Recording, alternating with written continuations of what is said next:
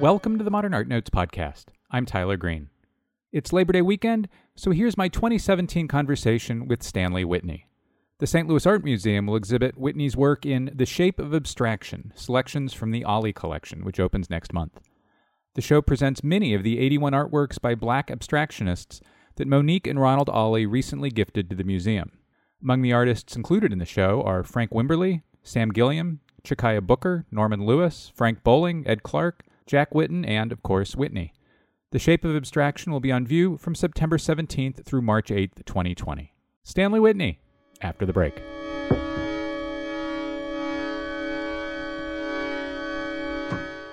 With the fall exhibition season about to begin, I'm thrilled to announce two upcoming live audience Modern Art Notes podcast tapings.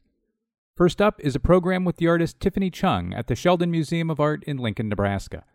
Chung is one of three artists in the Sheldon's ongoing exhibition Unquiet Harmony, the subject of displacement, a show which examines how artists have engaged with issues surrounding migration. We'll be taping at the museum on Wednesday, September 25th at 5:30 p.m.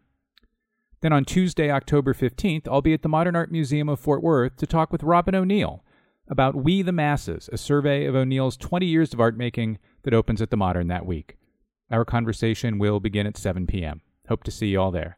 And if anyone comes to both tapings, in Lincoln and Fort Worth, let me know and we'll be sure to come up with some kind of prize. The Museum of Fine Arts Houston continues its annual summer series of immersive exhibitions. Step inside The Visitors, the nine screen video installation by renowned Icelandic artist Ragnar Kjartansson. Each frame features a different musician, all of whom play together but in separate rooms, a nod to Kjartansson's experimentation with time and repetition and use of durational performance to capture collective emotion. On view through September 22, 2019. Visit mfah.org slash the visitors for more. Sheldon Museum of Art at the University of Nebraska Lincoln presents Convergence on Paper Printmaking and Photography from Piranesi to Pop.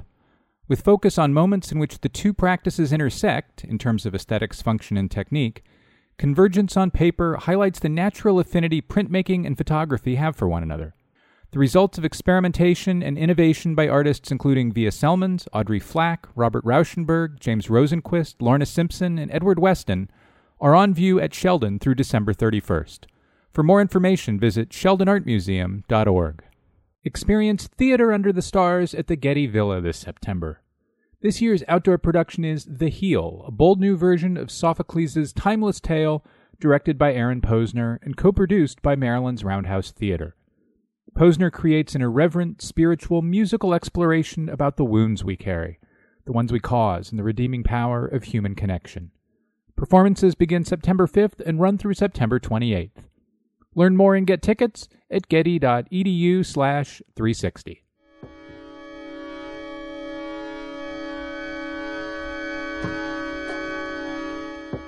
And we're back. Stanley Whitney, welcome to the Modern Art Notes podcast. Thank you very much. Let's start with a conversation you had with Lowery Stokes Sims that was published in a recent Studio Museum catalog, one of the really good artist Q&As I've read in recent years. And you talk about how you met Philip Guston in 1968. I think you were at a summer program at Skidmore College, and he talked you into going to New York. How did that conversation come to happen, and why did he tell you that that's where he thought you had to be? Well, I think that was uh, summer six. I think it was '66. It was summer six. It was at Skidmore College, and Guston was the uh, visiting artist, and I was in. I think I was a junior in art school in Kansas City, Missouri, at uh, Kansas City Art Institute. And that came about. He he really liked the work. I mean, he you know Guston was interesting. He I met him when he was just changing his work. We didn't see his work. We thought he was still making abstract work, but he was changing his work. There was me and another artist, Charlie Hewitt, who he really liked. He was kind of an old school kind of teacher where he said, "You two are the artists, you know, and everyone else forget." so he was in my studio a lot, and uh, I I always wanted to, I always wanted to be in New York. I mean, I was from Philadelphia, and so I, I New York was my uh, I wanted to get there somehow, and I didn't know how I'd get there. And he was involved with the, the studio school, so he he said I can get you a scholarship to the studio school, but the studio school wasn't accredited, so it was a little bit problematic in terms of how I could really make that jump. But actually, the Art Institute allowed me to make the jump and go there because I was sort of like a six year kind of senior because I, tr- I had transferred in. So they, they sort of said, yes, you can you sort of make that jump. I could do that. And then they wanted to, it's kind of complicated because they wanted, the, the studio school wanted to sort of like the idea of a, that they were unaccredited. They were going to get credit from a, I was going to get credit uh, as a credit school for BFA Kansas City from them. So that was a program they wanted to start. Although when I went there, I dropped out immediately and didn't really do it because I, I didn't I didn't I thought it was kind of old fashioned at the time. I mean now I probably would have loved it a lot, but at the time I kind of wanted to be in Mexican City or what was happening, and I would I didn't want to reminisce about the old days. So that was a but but Guston was very key in terms of getting me to New York. That was a really it was you know the reason I'm kind of hesitating a little bit that was a very complicated time. You know, there's a lot going on. The war was going on. You know, civil rights was going on. Black nationalism was going on. It was a lot. It was a complicated time, and I was sort of like, you know, you had to. I wasn't really. I hadn't quite beat the draft yet. You know, the draft. We were always about getting drafted. So it was complicated, but I, I, sort of made it through. And so Guston was a big, a big uh, key in that. Even even when I went to New York and I dropped out of the studio school, which kind of they gave him a hard time because of that. But I worked in the Strand bookstore, and his wife was a you know poet writer, and next door to the Strand bookstore was an old art supply store. Uh, they used to buy their art supplies, the abstract expression. So he used to come in. I would see him. But Gus at the time was not someone who wanted to hear anyone else's problems. He said, I have my problems, you have your problems.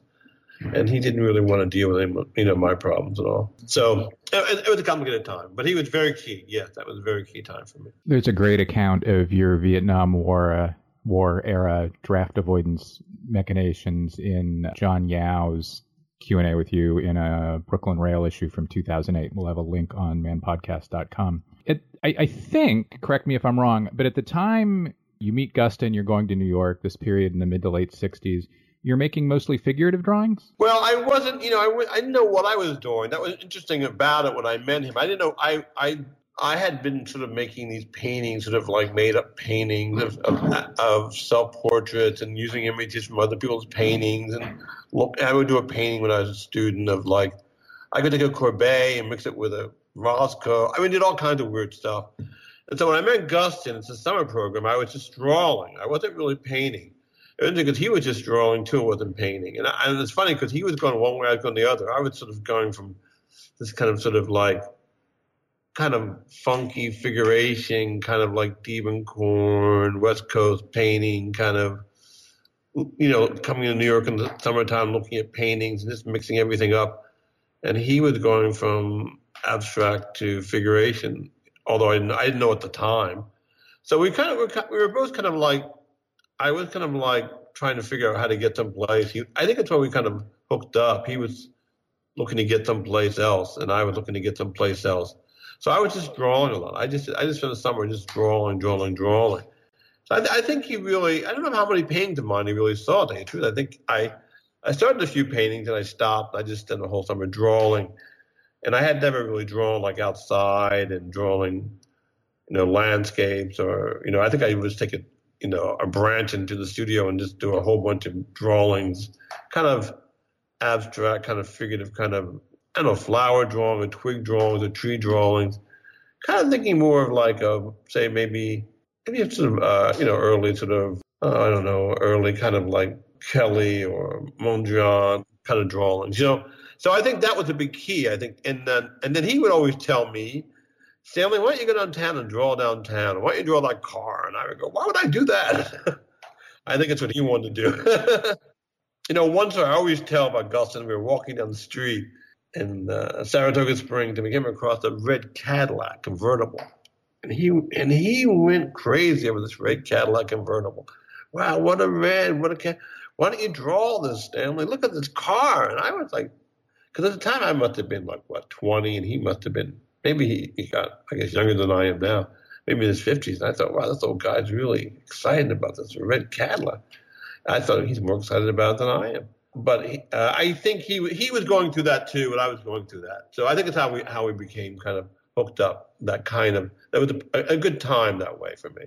So I learned a lot from him in terms of seeing and putting and how to put things together and and his enthusiasm and love for art was just so great. It was uh, unbelievable, really. That's probably also about the time he's painting Klansmen in red cars. Yeah, exactly, exactly. So this is the late 60s and you're making mostly representational work. Do you remember or is it important to you when you flipped the switch and, and really turned toward abstraction?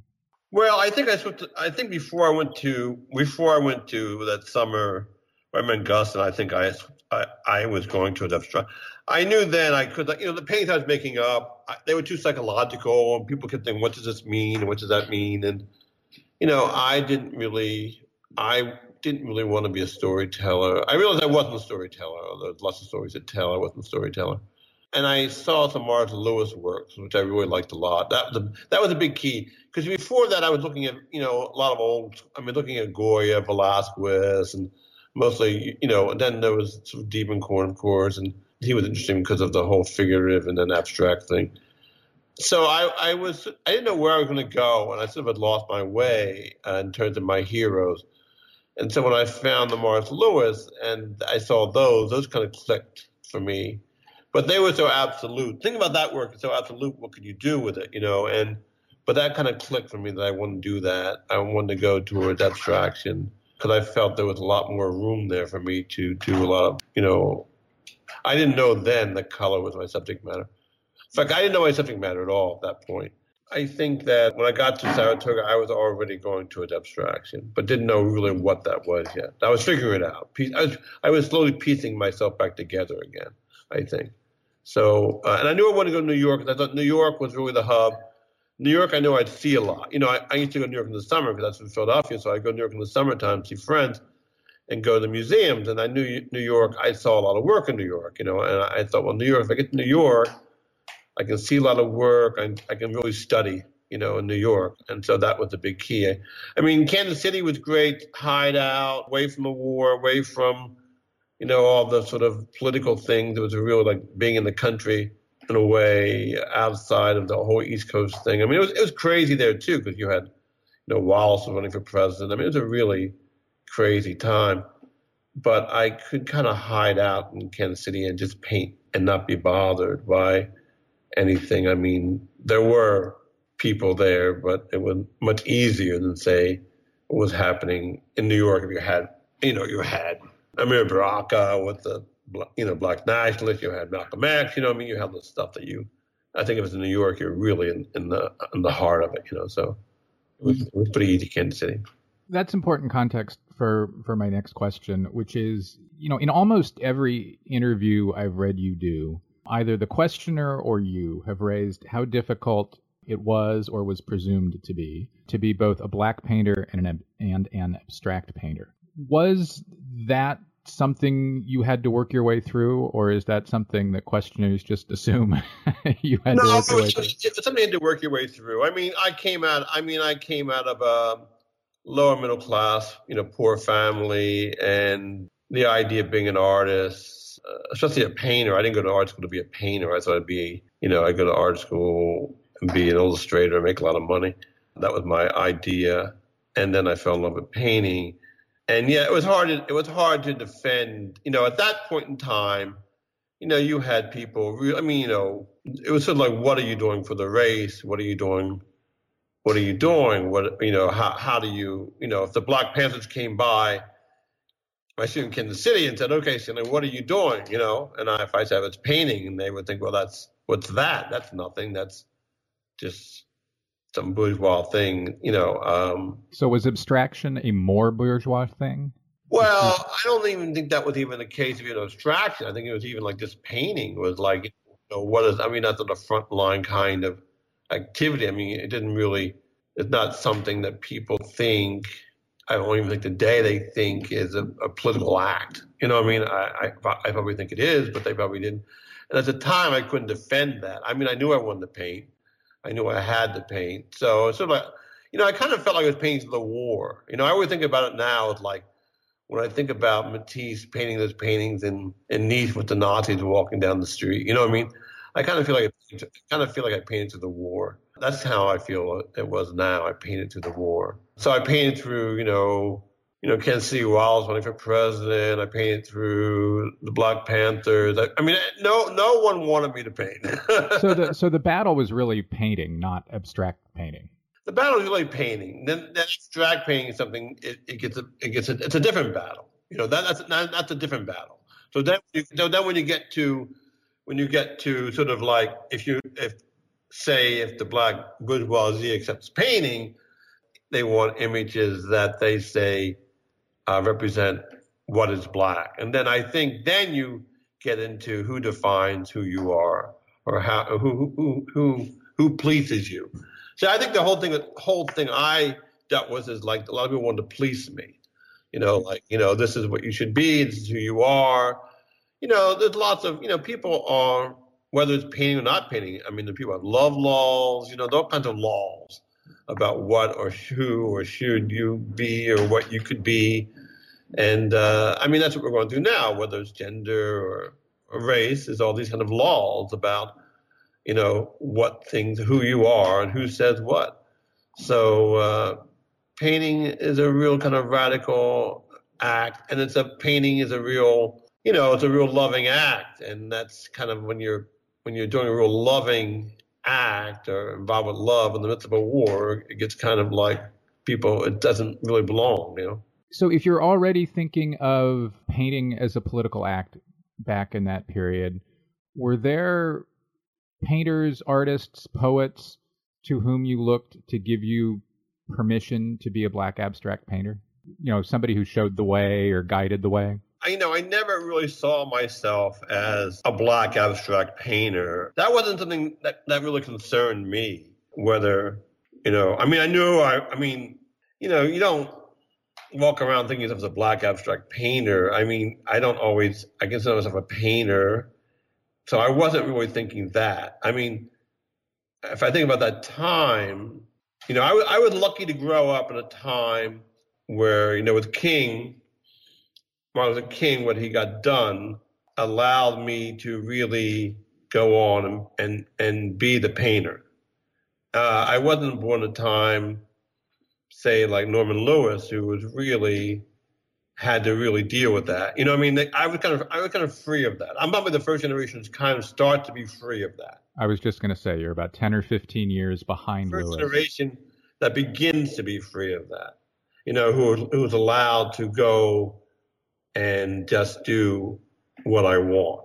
You know what I mean? And th- there was that whole thing of sort of like, what are you doing? You know, like community. What's community? So there was a hint of all that, but not not my studio. I, I really decided that I was going to be more involved with you know who the, being a human being, and not that. I mean, I don't really, you know, think of myself as black until maybe I can't get a cab or something. You know what I mean? I don't wake up and think, well, I'm black. I, I, that's something people sort of lay on you. And I go to the studio. I mean, the, the, my painting, what I do, comes out of my culture and how I grew up, and the music, and how I move, and my ancestors, and then also, you know, when I saw, like I said, when I first got involved with painting, I saw, uh, I always I saw Cezanne and thought about, you know, uh, Charlie Parker. So that's how I, how I got involved with Cezanne was really through Charlie Parker you know, in terms of that. So those kind of things, in terms of piecing those things together, that's what I spent my early years doing, trying to figure out how much of how much of the this part of the world, that part of the world, or how much of my growing up in a small black community, how much going to, you know, when I go out to Kansas City and my best friend was painter Al Taylor, he was sort of like, you know, uh, this guy from Wichita, Kansas, and he came a whole different kind of background than I did. And, you know, being really, really American in terms of how you mix these things up, you know, because that's the thing about America. It's, it's sort of like, it's all these things all mixed up. So I think it probably, probably I think of myself more as an American painter. The uh, Ruth Fine's recent Norman Lewis catalog has some great passages on on Lewis on, on, on, experiences Lewis had late in his career, and listeners may enjoy taking a look at those and, and contrasting them and comparing them to, to, to what we're talking about. Let's skip forward to your 1993 trip to Egypt, which you've repeatedly identified as being important. It helped you realize that you could quote put forms, colors, and marks together and still have a lot of air, air, air in the painting. Help me out with that. I've read that in a couple interviews. What was it you saw in Egypt or, or experienced in Egypt, maybe, that got air into the paintings? Okay, let's go. You know, I'll have to. You know, that's interesting. It's really important. That that was the last piece of the puzzle. I always tell. That was the last piece of the puzzle. It started out really because in, in, the 80s, I was teaching out in Stanford and also uh, Berkeley, just for a couple semesters. But at the time, I traveled across country a lot. Uh, drove across country, which is a wonderful drive. I wouldn't mind doing it again. And I was much more interested in sort of thinking about air, thinking more about landscape and and uh, like you know, if I think about Clyfford Still, thinking about Pollock. So I always thought that if I put the colors side by side, I want a lot of air in the work. I knew that. I want a lot of space in the work. And if I thought about space in the work, I thought really so like again about those two. And when I, then I went to I went to Rome uh, in the 90s. That was the first I went to Rome. When I got to Rome, then I started thinking more about architecture because in Rome, you have great architecture. You have great architecture and you have great light. You know, I mean, in Rome, if you stand in the shadow, it's one one temperature. You stand in the sun, it's another temperature. And so you have the great light that you see so in Caravaggio, that from dark to light, you know, that light. And then you have that great architecture. You go look at the Pantheon. When I went to see the Colosseum uh, the first time, I was surprised how much it had a human scale. It was huge, but had a real human scale. I felt from the first, from one brick to the size, the whole thing. I thought a great scale. And so I was always thinking about scale. So that was a big thing, architecture. And then you look at the, the, the pillars at the Pantheon, you know, and they're like 10 tons, you know, and that, all that. So then I go to Egypt so I go to Egypt and then really talking about uh, architecture and talking about weight. And so I'm in the Egypt. I'm looking at you know the pyramids. I'm looking at the tombs. I'm looking at all the uh, the frescoes on the wall. And then it hit me. I thought, you know, I could probably put all the colors side by side. And then I realized I realized then that the the air and the space could be in the color, not that the color was on the on the on the space. The space was in the color. So in painting, you get all those kind of things like, which are really sort of physically it's very simple, but mentally uh, hard to get to. It's sort of like if you look at uh, Mondrian and you look at why it took so long for a black line to become a blue line or a red line, you know, and have this not have the color be a square, but have the line be a color. So those kind of things. So that was a big thing. So when I did that, when I realized that, that I could put the color you know, butt up against one another and not lose the air. Because I kept thinking if I did that, I could, uh, I would lose all that kind of space I wanted. So that was a big thing. So, so then I had, so that was less of the puzzle because, because before that I was, I mean, I still draw a lot. And so uh, that kind of space and that kind of air I can get with my black and white drawings. And then the color, I realize space is space in the color. So that that was a big thing, you know. That was a big thing for me. So a great way to give image to that idea might be a painting you made in 1991 called Radical Openness. And there are two things about this painting that strike me as really different from from where you ended up just a few years later. And, and and I think I'll try and ask about both of them. The first one is instead of these all-consuming, and by all-consuming I mean you know instead of the grids you use now where where where where there's no space between the elements in in radical openness you have three rows of shapes and on the top you kind of have maybe some rectangles and some circles and then in the next level down the circle they're they're kind of more circular and then at the bottom they kind of become a little more rectangular. Did you have to work to eliminate those shape like forms or was it more of a eureka moment Well, I was, I was, you know, I'm a process painter. So, I mean, what I mean by that is sort of the paintings kind of, I make the paintings tell me what to do. That painting, I know what you're talking about. I don't know really if how that painting happened that you're thinking about now. You know, that was, that, you know, at that time, you know, with all that kind of gesture, I, I was thinking, you know, I was doing that, but then I was, you know, I, I kind of, what happened with that really was, I can maybe say is, I kind of wanted to get rid of that kind of abstraction kind of gesture, that graffiti kind of gesture. I mean, people love the gesture, and so, but I kind of really wanted to really do something else besides that gesture. And I, but those paintings were, those paintings were real discovery. Those paintings were really hard fought for. Those weren't easy paintings to make for me. They were really, I know what I was doing at that point. You know, that, they were the beginning of me just figuring it out. That was just the beginning of things coming together. That was a really, um, those were hard fought for painting. So yeah, those, those are really, I look at those paintings now and think, wow, that, those were really, uh, those were tough paintings for me to get to, but I, I got there. So I, I, can't really say much about the, making the painting itself. You know, I, I think about the color. I think the, the black with the, the, yeah, those were really, and it's funny because I showed this painting at Karma and I had when I made this painting, I never showed those paintings. Never went out to the studio until I showed them at Karma for the first time. So those were great to see, and those were um, those were tough paints for me to make. That's all I can say.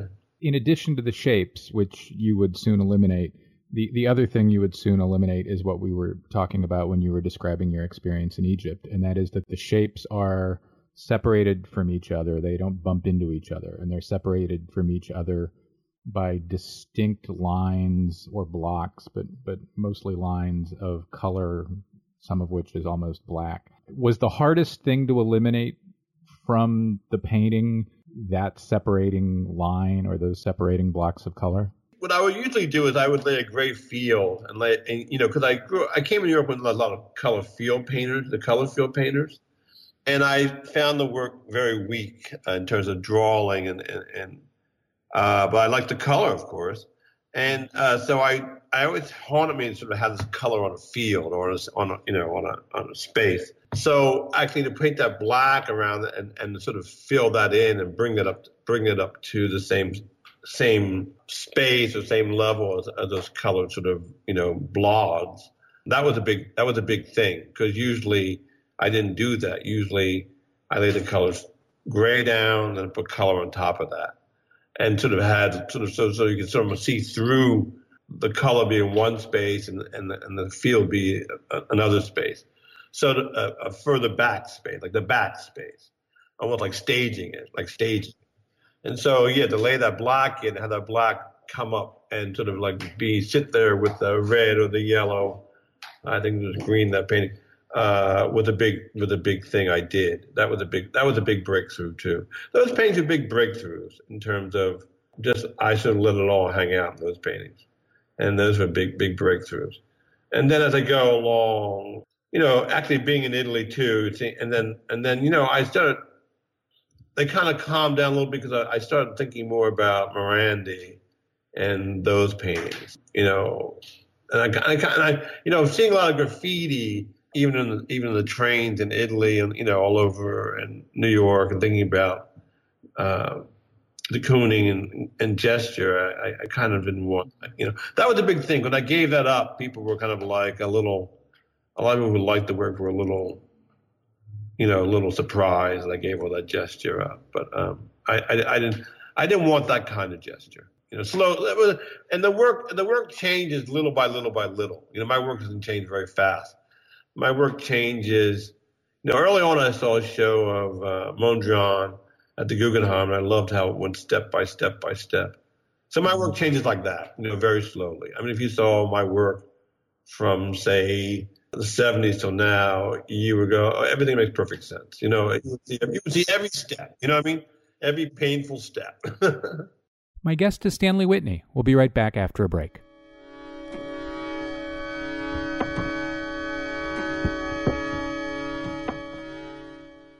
Peter Paul Rubens is recognized as one of the most celebrated painters of all time, but his international acclaim was far from an assured outcome. Witness his rise to the highest ranks of European painters in Early Rubens, on view now at San Francisco's Legion of Honor Museum. Focusing on what is arguably Rubens's most innovative period of production from 1608 until about 1620, the exhibition showcases almost 50 works, including large scale paintings never before seen in the U.S. Don't miss your chance to see early Rubens at the Legion of Honor before it closes on September 8th. Visit legionofhonor.org for details.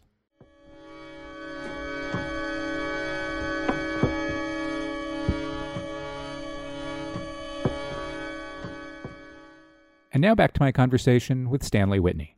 You know, these paintings from the early 90s, your paintings from the early 90s, remind me a whole lot of Rothko's from 1949, where he's got things that are separated within the rectangle, within the canvas, and that he's working to bring them together in a whole, working to prevent them from being separate things on the canvas and, and, and working to unify the thing. Was that period of Rothko, is that period of Rothko important to you? Well, you know, everyone's early work's important. You know, I just saw that show, At the Royal Academy in London. David Anfam's show of New York. Yeah, yeah, and that was a great show. Yeah, seeing the early work, I mean, like seeing you see the early Clyfford Stills and these kind of weird figurative things, you know, early Clyfford Stills. You see early, you know, the early work was great uh, seeing Rothko because you you know he could have gone a lot. You see how people could have gone a lot of ways. You know, he could have gone this way, he could have gone that way, and the choices he made in terms of what he's going to do, what he wasn't going to do, or my choice of like giving up, say that all that gesture, you know what I mean, or or the, or the moving, just staying with the gesture. So you see these decisions that artists make. So yeah, that those are things that are really, you know, Rothko, you know, like one reason I'm abstract painter is because of things like that, like Rothko, Clyfford Still, uh, uh, de Kooning, all the people. I want a little bit of everything in the work, and the system I have now allows me a little bit of everything in the work. You know, it's like, like not one color. You know, it's a lot of color. I mean, with Rothko, I didn't want to. I, you know, Rothko, I thought, well, you know, he would go from, you know, maybe two, two or three colors. I wanted four or five colors. You know, I, I wanted, I wanted, I want I sort of want the history of painting. I want the history of painting, the whole history of painting in one painting. That's that's what I want. I want every color in the universe in one painting. So yeah, the, the seeing the early work is key. I mean, early on, I studied really hard. That's why I came to New York so I could really look go. You know, those early years in New York in the '60s, going to 57th Street, looking at art the modern, uh, the Met. I remember seeing, you know, a lot of Marlborough, a lot of early, you know, some some really great black and white uh, Pollock paintings. You know what I mean? Or I think even some I saw on on linen, which I can't, I don't think I've seen in a long time. But you know, just seeing all that stuff. That that that yeah, the early work is key. Yeah, to, to mm. you know, yeah. Rothko Rothko was always key to me. But then I, but then so, but then at the same time, as I say Rothko, I can say so is so is Pollock. You know what I mean? So how do I mix those things up? That's that's the whole thing. It's like I I didn't want to do one thing and not do the other thing. You know, I, I sort of wanted everything. Well, let's let's talk about color. We haven't talked too much about color yet, which is really kind of kind of weird. Are are there any colors you intentionally avoid or don't use? Not at all, you know, and uh, I don't really the color. You know, the color is wide open. I don't start a painting knowing what the painting is going to be color wise. I mean, that's a great thing about what I do is, in a sense, I have this sort of like, you know, people call it grid. I never even think about the grid, but I sort of, you know, I, I lay these blocks of color down, and I never know how they're going to, what, what color is going to appear. That's why it gets back to music. It's a call and response. I lay the color down, and a color, a color calls another color. And so then people say, well, you, you know, and I use a lot of red, but someone said, well, is red your favorite color? I go, no. Actually, my son asked me what my favorite color is recently. I told him rainbow. Uh, because I really, I although I use certain colors, I, I they're always shifting. I mean, even my blues are always, you know, even the same paint will be just a slight difference, a slight. Because when I do a color, one thing I like to do with color myself, and the reason I use the oil paint is I can get a lot of different variations in terms of color, uh, in terms of touch. So if I change my touch, I change the color. You know what I mean? And that's the great thing about Rothko. You really get this. That's one thing about Rothko. The touches. I mean, I just saw that show of those Rothko that paste, those dark paintings, and you know, I just love how much you feel the paintings more than you, almost than you see the see the painting. You know, you feel the space.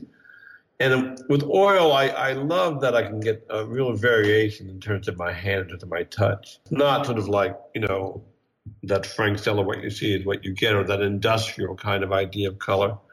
I like, I, I, I didn't want to give up sort of like the idea of, how you paint, you know, like Manet I, or, or Courbet. I didn't want to give that up. I've, I've read you use that phrase before, and when I read it or when I hear it now, the three artists I think most about are, are Matisse, Bonnard, and Diebenkorn, each of whose touch really changes color. I mean, all those important. I mean, uh, you know, Diebenkorn is very important. You know, in Kansas City, you know, right in the middle of the country, people were, you know, I went to art school. We were either going to, people, a lot of people went to West Coast, and then a lot of people went to East Coast. And Diebenkorn's interesting artist because he really stayed West Coast artist, and and how he how he goes from you know because Diebenkorn was great looking at those looking at such his figurative work and looking at that work and being in you know I can think figure drawing and thinking about what that meant or how I would, what the, I can do with that. And so Diebenkorn's really for art student I think Diebenkorn's great. And then he he's someone you you like early like in sophomore or freshman year, but then you also like later in life, which is, you know, pretty incredible how he moves from that work and from that sort of figurative work to that later work, the abstract work. And then you see where Matisse is. In fact, I guess there's a show right now, right in Baltimore. Uh, yeah, which I haven't seen. I, am sorry, I haven't seen it. I don't know. I, hope, I don't know if I will see it, which is a.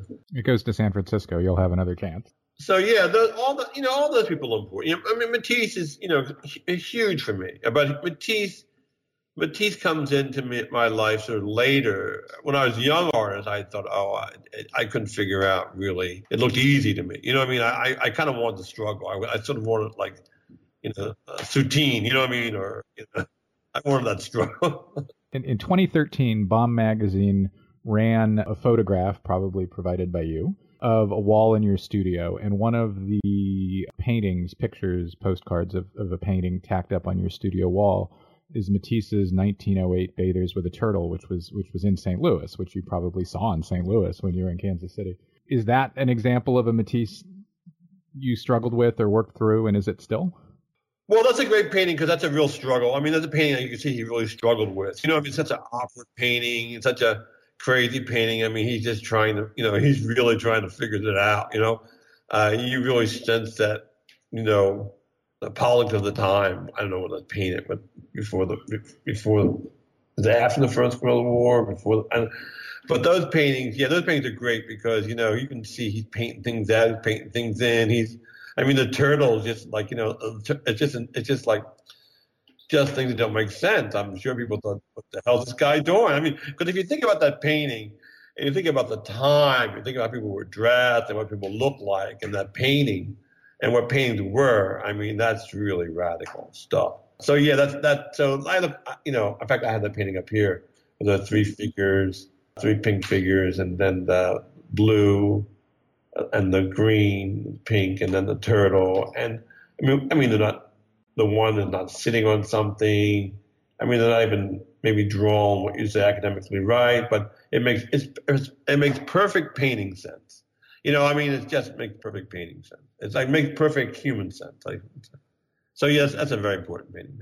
I've been going to the St. Louis Art Museum since I was, I don't know, 10 years old or something, and I've never figured out that painting. I mean, it is the most wonderfully humbling experience. Yeah. Um, well, I, that's what you want from a painting. I mean, what you want, from, you want from a painting, you want something that you really, you know, you want something you really live with. You know, I try to make paintings that people can live with, you know, that you really can't figure out, that, that you know, they feel good, they're, you can sort of mentally wander in. You can really have thoughts with. You know, you can really figure some things out living with them. You know, and that's and so that that's what great paintings do. Do you ever borrow or lift a color from other painters? Not consciously. I mean, uh, not consciously. I mean, I look. I, I tend to still go out, you know, and look all the time. You know, like I see shows and like I was great because I saw this show in Paris of the work from Russia. Then I went over to, to London so abstract because I wanted to see you know blue poles.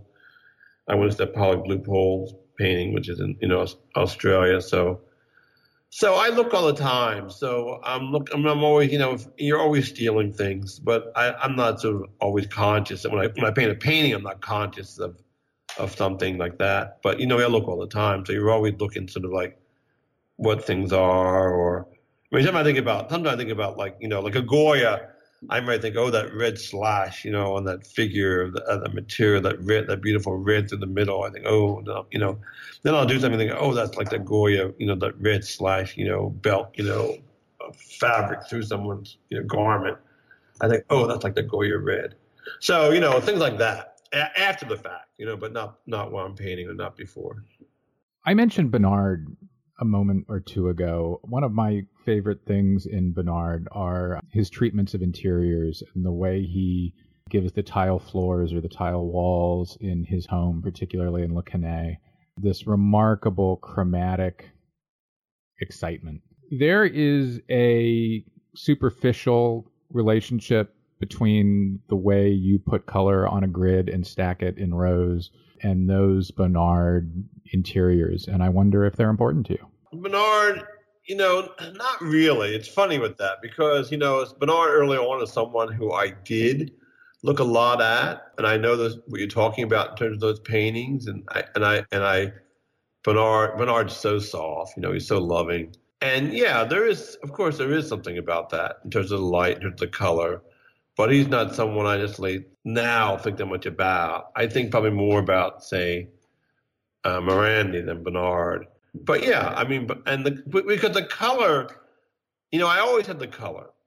I always had the color. I, I I'll tell you a story. When I was, I tell, I, tell, I always tell these. I've told so many stories, the same stories. It's my same life, so it's my life. But I, when I was young, I went to art. I was maybe ten years old, and I grew up in Bryn Mawr, sort of wealthy neighborhood outside of Philadelphia, the main line. And you know, I was part of a poor black community. Most people, you know, servants, working class people. And uh, there was a little art school I went to, and I went to, and uh, I, and so we had a, a figure painted portrait, and I painted the portrait, and I used every color on every color there. And the and everyone else was like you know sort of realistic black and white kind of like chromatic you know uh, and I painted the painting with every color and the teacher loved it. But everyone and I looked at everyone else's painting but everyone's painting was like you know only like you know brown and pink and black and white and I thought oh God you know and I was just the only little black kid in the room and I thought oh man I did a lot wrong and so my teacher loved it I took it on my parents. The parents said, "What's that?" You know what I mean? And, and I never went back. never went back. So I always had the color. The color was always there. You know what I mean? But I, but but making color, subject matter, making color, and uh, taking my life into the music because I grew up, you know, in a household where music was on 24 hours a day. I mean, the radio, you slept with the radio on, you woke up with the radio on. Music was like playing 24 hours a day. So, uh, and taking all those things, making these paintings out of it, you know, was a lot of study to, to do that. So Bonnard, you know, he's important to me because he's a good painter. So all the good painters are important to me. Uh, but I don't necessarily think about that wall or, or, that. And and he has a different, the way he touches the canvas. Uh, he's so soft. I'm I'm kind of more brutal than that, I guess. One more thing before we transition to talking about three or four specific paintings. For years, I'm not I'm not sure starting when, but you've made paintings that measure one foot by one foot, and you've kept doing them. And my understanding is you tend to keep a few of them around the studio at any one time. Why that size, and why do you keep doing them? What about that thing do you find helpful or useful? That kind of, uh, you know, this kind of sort of happened by mistake. One time I went to art supply store and they had a little box and little canvases, and I bought a few, and, I, and they were very cheap, so I bought them. I did them, but those are interesting because those are almost like because they're the way I make them, they're so tiny. It's almost like jewelry, you know. It's like really uh, that gets now that gets more like Bonnard because it gets more like jewelry to me. I give almost like jewelry, like a small brush, you know what I mean, as opposed to a big brush they kind of keep me in shape. But what I do is I work on a big painting, then I'll do a few of the little paintings like that. Because I paint, I have these little salad bowls I paint with, because my paint and I paint in the bed. And then the end, I feel like I'm really in shape. I'm really, I'm really like sort of like by the end of the day, a session, I'm in really good shape, I feel like, and I, I kind of make those paintings, and they just are really kind of like uh, somehow they're important mentally for me to do that, to just clarify a few little things, and they're really by that point I could care less. I'm really like I just do them almost subconsciously, and it just feels really good to me, and they're important to me to do. So, and if I don't do them, I kind of, you know, in a way, it keeps me in shape. I mean, painting to me is almost like staying in shape. Like if I don't paint for a while, it's hard to get the rhythm. It's hard to get get it going again. So it's like staying out of shape. You know, it's like if you, you know, you go to the gym and then you're in shape, and then if you get out of shape, it takes a long time to get back in shape again. So those little paintings kind of keep me mentally sharp, keep me in shape. You also make these small paintings that are just black and white, black paint on on white, and you've been doing those for years as well. I was wondering if you think you know, if those come from a particular place, and the place that that jumps to mind, knowing your biography a bit, is is that you took classes from Al Held at Yale, who made those those black and white paintings for years. Do you think those stem from him, or do they come from something else? I don't necessarily think they do. I mean, Held was interesting, but no, I, they, those come from those come from my drawings. You know, when I draw, uh, no, in fact, they're not paintings; they're gouaches on paper when I draw, uh, I tend to draw in black and white because I, I kind of want to, you know, one thing I, I did early on was I realized drawing was the key. I realized draw, you know, with Guston, I see how drawing saved him. With Brice Marden, I see how drawing saved him. With Rothko, I see how drawing didn't save him.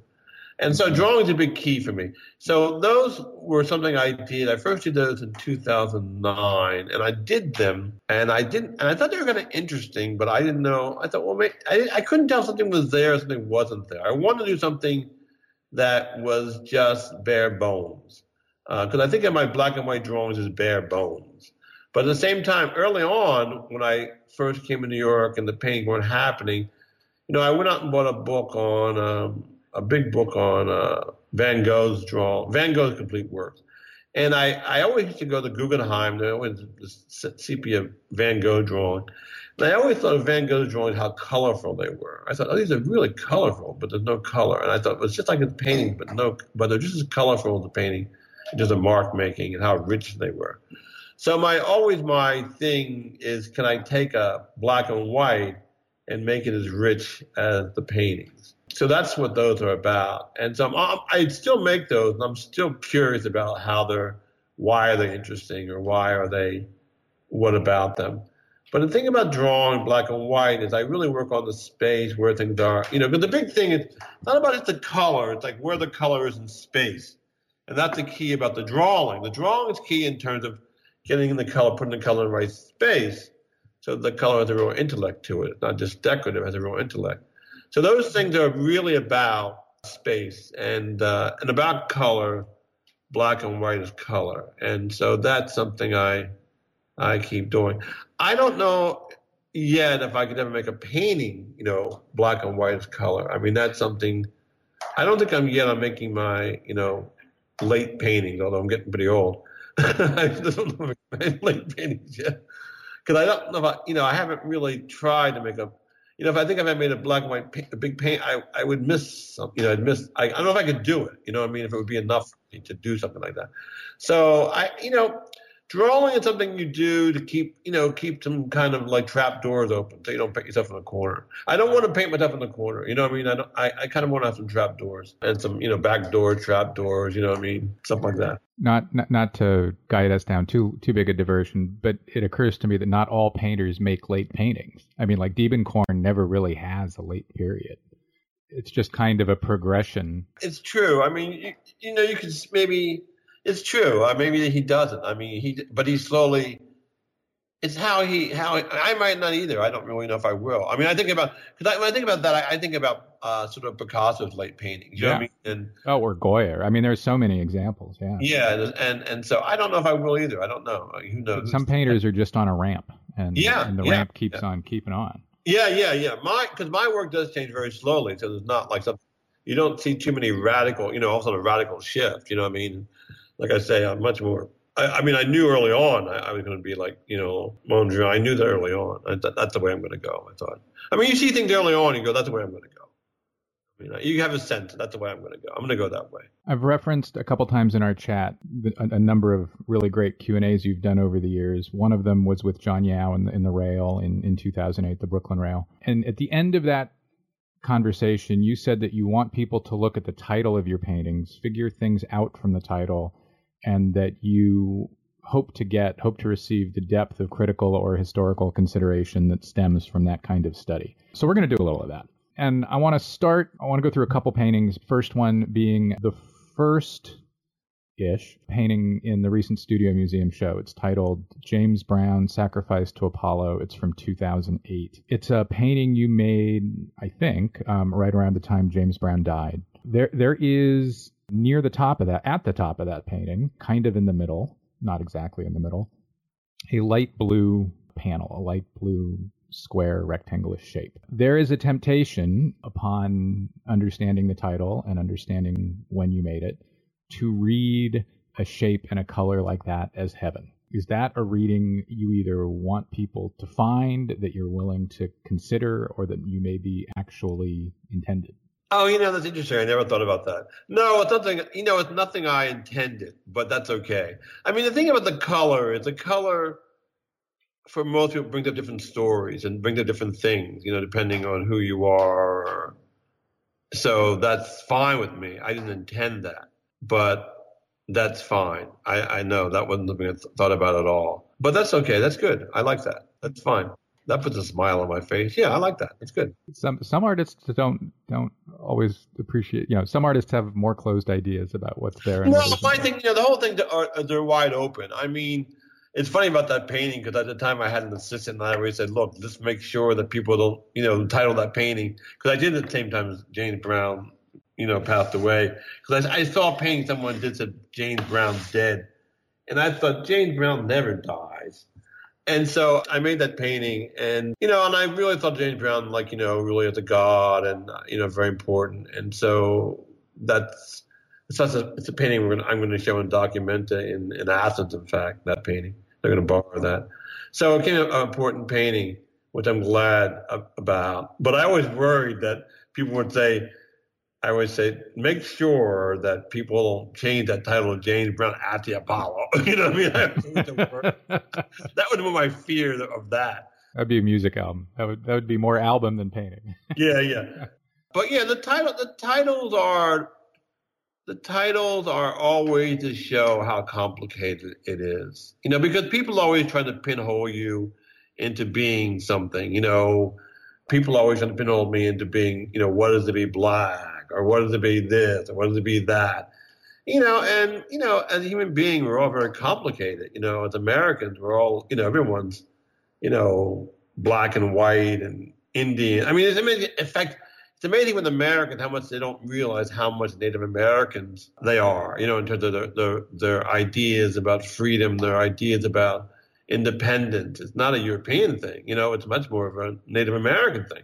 So all these things I, I kind of want in the work. So, and I read a lot. I mean, I'm always reading, and I want the title to really just, if someone really wanted to, you know, to really go through, and the, the titles, the titles themselves bring up a lot of things of who I am too. Uh, so it's great. I mean, I sort of like struggle over the title. I, struggle over the painting and I struggle over the titles. I mean, I kind of wish, like, you know, in fact, I'm sending some paintings out right now, and I kind of wish I could just say untitled, but I, I don't want to send them out untitled. I like, I like, I like, like the story you just told me. I think, oh, that's great, you know, because I would never have thought that, but that's great. Next painting, Dance the Orange, from 2008. It's a line from one of Rainer Maria Rilke's sonnets to Orpheus. The line goes, Dance the orange, the warmth of the landscape. It draws you forth so that your ripeness streams forth resplendent on the local breezes. A glow arising, revealed. Is the painting a landscape, a warm landscape? No, no, no. But if you know, uh, no, it's not. But you know, the painting anything, the painting anything you want to be. If you want to be a landscape, that's fine. The paintings are wide open. They're for your own interpretation. If you want to, you could be. I mean, it, it could be. You know, it could be one one day it could be a landscape, and one day it could just be orange. I mean, it can be a lot. It can it can it can transform. It can be anything. The question that I read is Rilke's. I should make clear, not not not mine.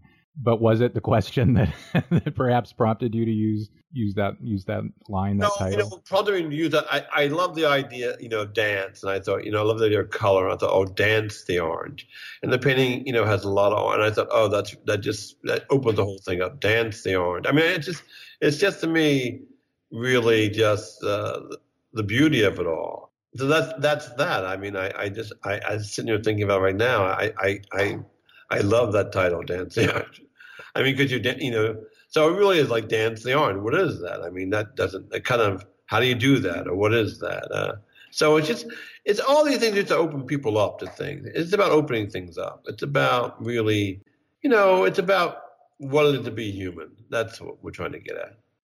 There is a move you have that is in both of these last two paintings we've talked about, that's in most of your big paintings, that happens over and over again. And that's, you know, we haven't really talked too much about the grid in your paintings, which is fine. You've talked about it other places. But at the top of each painting, the very top, before the grid begins, there's almost always a long canvas spanning band of color, sometimes two colors.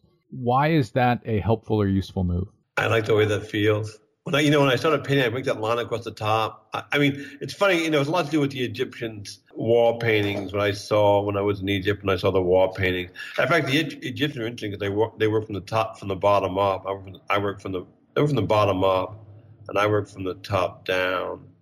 But I just, you know, that kind of that kind of just kind of that kind of stretch like that, it just opens it up for me. I, I just, you know, a lot of it do with things that feel right to me. It's not like, you know, with painting is painting sense is like we are talking about that Matisse.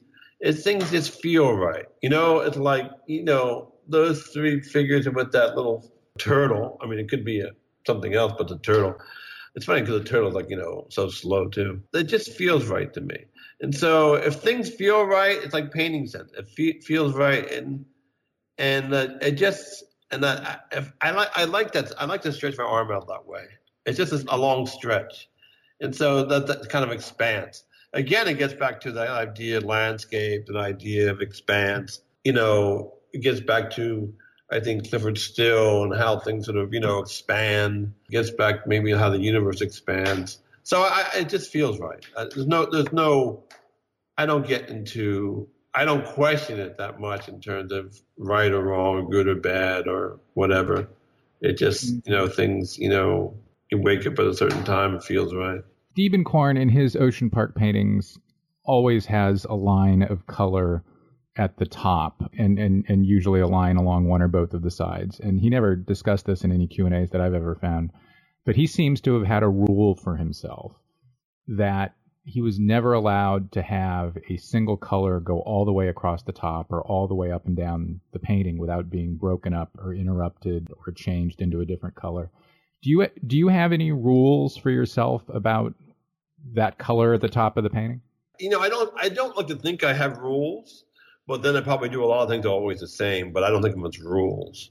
I, I think that they can all things can always shift, but the rules, you know, if I have any rules, as long as you know, my as long as I'm not painting, uh, as long as every painting is a strong individual, then I'm okay. That's kind of my rule. You know, I mean, as long as they're strong individuals, that it's not a red one, a green one, a blue one, but they're strong individuals, then I'm fine. That's kind of what that's kind of what I think about. And so, because people say, hey, you paint the same painting over and over, I go, oh, I guess I am. But but it's sort of I think about like Bud Powell playing the same tune over and over. It's never the same, you know.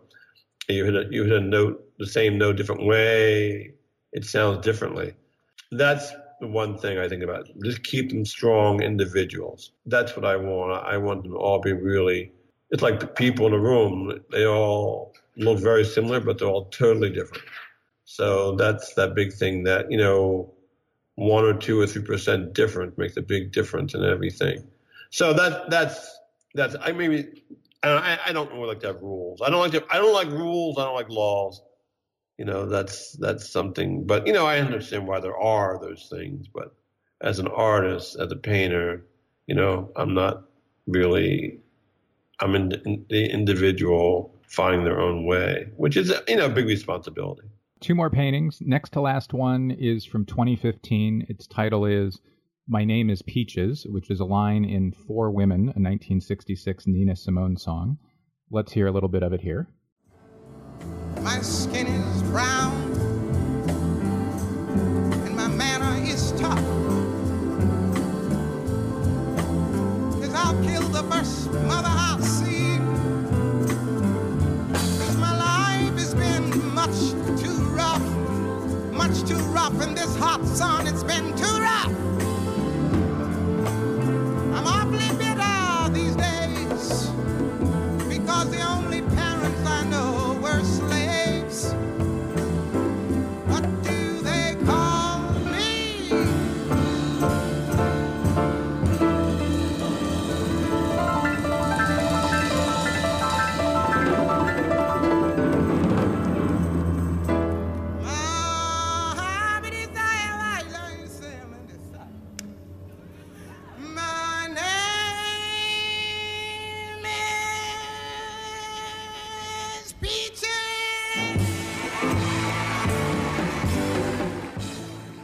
We'll also have the full song on on manpodcast.com, a a, uh, a link to a YouTube video of a live performance of, of Simone doing the song, which is really great. So this is a, a 1966 song. We we talked about 1966 earlier. Do you remember listening to this song in, in 66 in, in Skidmore? Oh yeah. Sure, sure. I remember all this stuff. Other than the fact that you know any of us can listen to any song anytime we want nowadays. Any idea why that song was was uh, was in your mind or of interest to you in 2015? Yeah. Oh, that, because I, you know, I painted that painting and that uh, it had this really pink peaches color. It was like really that painting was really soft, and I thought about peaches. Well, you know, I always have, look in the black community. You know, there's always someone named Peaches. You know, usually a beautiful woman, Peaches, and she's usually, you know, a certain certain color brown, but she's usually really gorgeous. Sometimes she is, sometimes she's not. But my name, there was a woman named Peaches who was very gorgeous, but she's tough as nails. So when I painted that painting that was really this really soft yellow, pink, and then I have a color almost like peaches in it, I thought I'm gonna name it something Peaches. I thought about I was thought about a Nina Simone song. So I did that. And then also a story, you know, when the Black Panthers this is a good story, when the Black Panthers were in a shootout in Oakland, you know, and they and they had big shootout and they were surrounded, you know, FBI to everyone come out. And everyone said, Who I'm not going out there. And the woman who was in the was Peaches, and Peaches said, I'll go. And so Peaches went out first. So that song, that title, I mean, I'm always trying to bring everything together in terms of whether it's the Panthers, my paintings, uh, Velasquez, Goya, you know, all together. You know what I mean? So that's so that's that's that's a great thing about titles like that. See, so all the time we're having a conversation about a lot of different things, and uh, that painting is a really, um, you know, it was it was a real beautiful painting. I mean, in fact, when I painted that painting, I thought it was too beautiful. so that's so that so I'm always when I paint a painting, I'm always looking trying to figure out who it is, what it is, what's the name of that painting. I paint something and I go, what, what, you know, almost like I almost have to ask it, what's your name? Who, who are you? So it's like who, you know, it's like things appear and I try to I try to identify who are you, and so that's how Peaches came about. There are three different rectangles in the painting that could be said to be a peach-like color, two of which are identical. A third is a little bit more red. And as soon as I mean, I remember this from from from seeing the show a couple years ago. As soon as you look at the title of the painting, the only thing in the painting you see are those three rectangles that are peachy, and they just vibrate and bounce and and and and, and suck you in the way kind of Bonnard color does. I guess that's that softness you were talking about. Uh, the last painting I wanted to bring up is one that I think will be in Fort Worth. It's called Sun Ra. It's a painting from last year. Last year now. Oh yeah, you know, it, it's not going to be in Fort Worth, but they used it. Yeah, Sun Ra 2016. Yeah, yeah. First, does the title refer back to that 1993 Egypt trip, or is there a more recent? No, reference? no. I was thinking about the musician Sun Ra.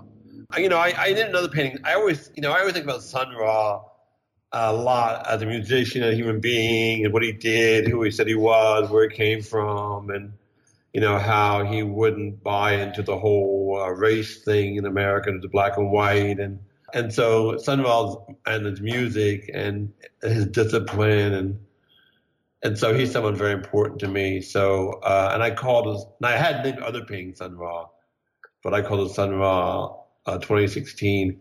This the idea of keeping Sun Ra alive. You know, a, a lot of things I want to keep alive.